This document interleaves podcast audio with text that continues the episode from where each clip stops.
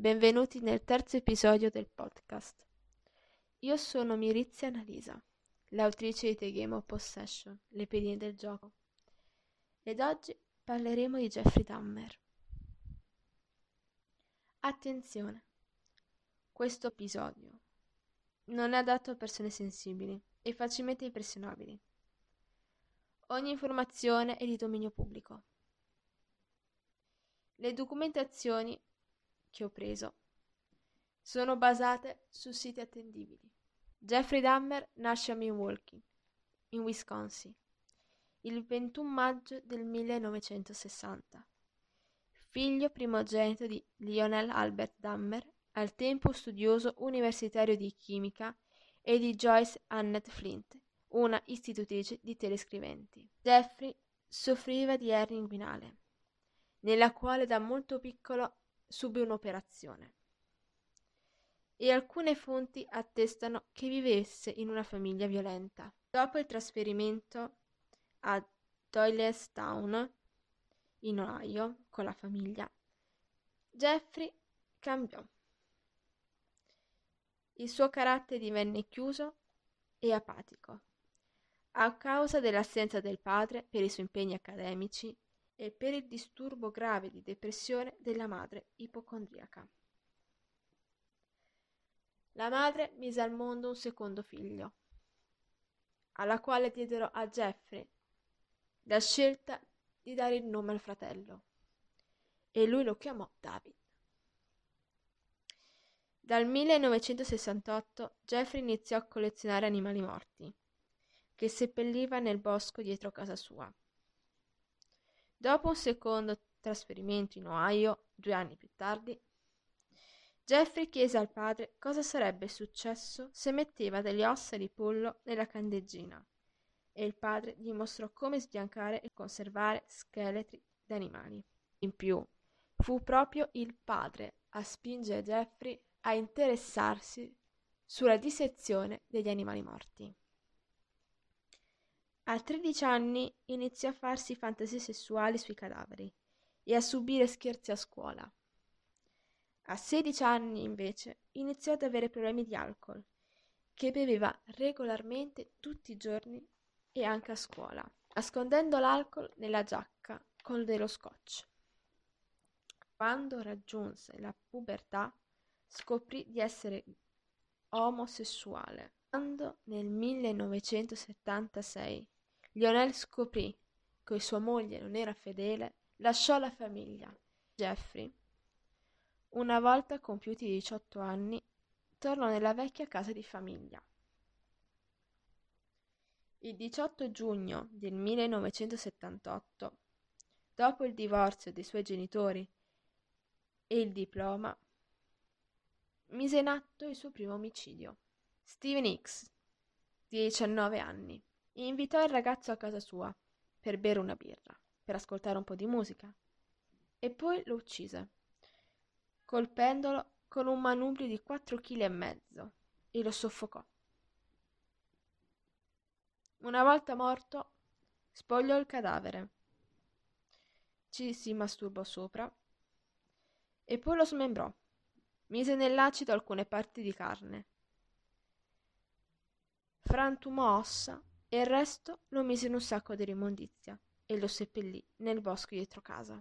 Dopo l'omicidio si iscrisse all'università, che lasciò dopo tre mesi a causa dell'alcol e perché non frequentava le lezioni.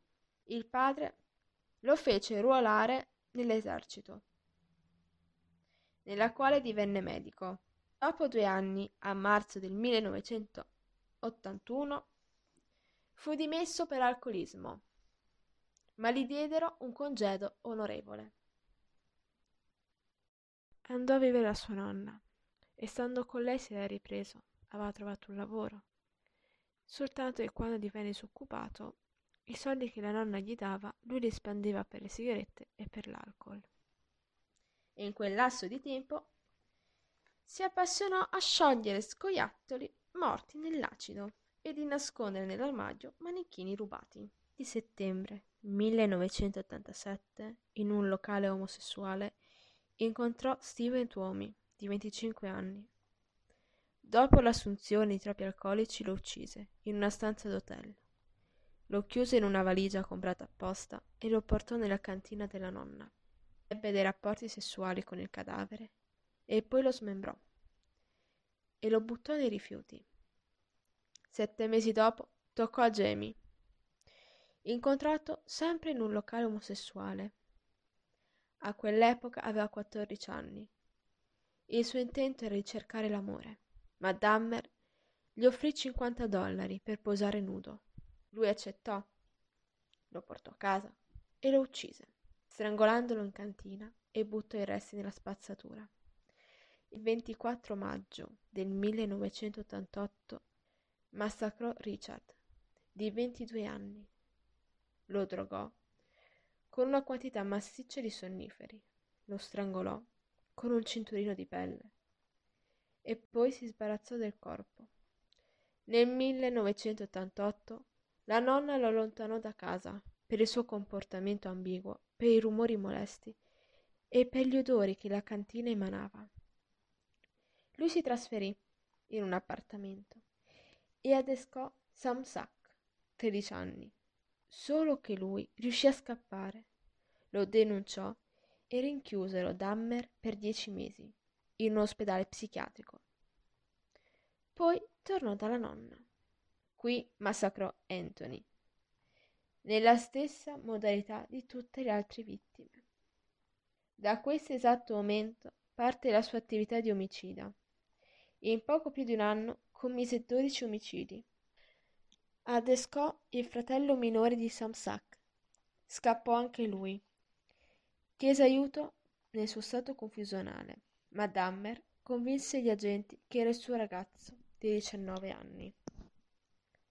Riuscì a riportarlo in casa, lo uccise, ebbe dei rapporti, lo smembrò e se lo mangiò. Il 22 luglio del 1991 adescò Trency. Gli diede il sonnifero, lo legò ad un braccio e lo portò in camera da letto, dove vide foto di cadaveri, con un odore persistente e nauseabondo venire dal barile. Trency colpì Dahmer, riuscì a scappare, venne fermato dalla polizia che dopo essere stati convinti perlustrarono la casa di Dahmer, trovando cadaveri nei frigoriferi, teste e mani tagliate di netto, dentro le pentole, teschi umani dipinti, peni conservati, due cuori umani e foto di cadaveri. Jeffrey fu arrestato il 30 gennaio del 1992. Ci fu un processo con massima sicurezza per non far aggredire Dahmer dai familiari delle vittime ma prima del processo, il 13 gennaio, si dichiarò colpevole. Dovette rispondere a processo a 15 capi di imputazione. Il 13 luglio 1992 fu dichiarato colpevole, condannato a 957 anni di prigionia, in modo tale che i legali di Dahmer non potessero richiedere il corso in appello. In carcere si convertì al cristianesimo. Il 3 luglio 1994 il detenuto Osvaldo tentò di ucciderlo con una lama del rasoio nascosto nello spazzolino da denti. Tentò di tagliargli la gola. Dopo tale avvenimento gli fu proposto a Dahmer l'isolamento, ma lui rifiutò. Era pronto ad accettare la morte per fare giustizia alle vittime che ha ucciso. Il 28 novembre 1994 Christopher, detenuto che soffriva di schizofrenia, lo uccise, con una pacca in testa, con un manubrio della palestra del carcere.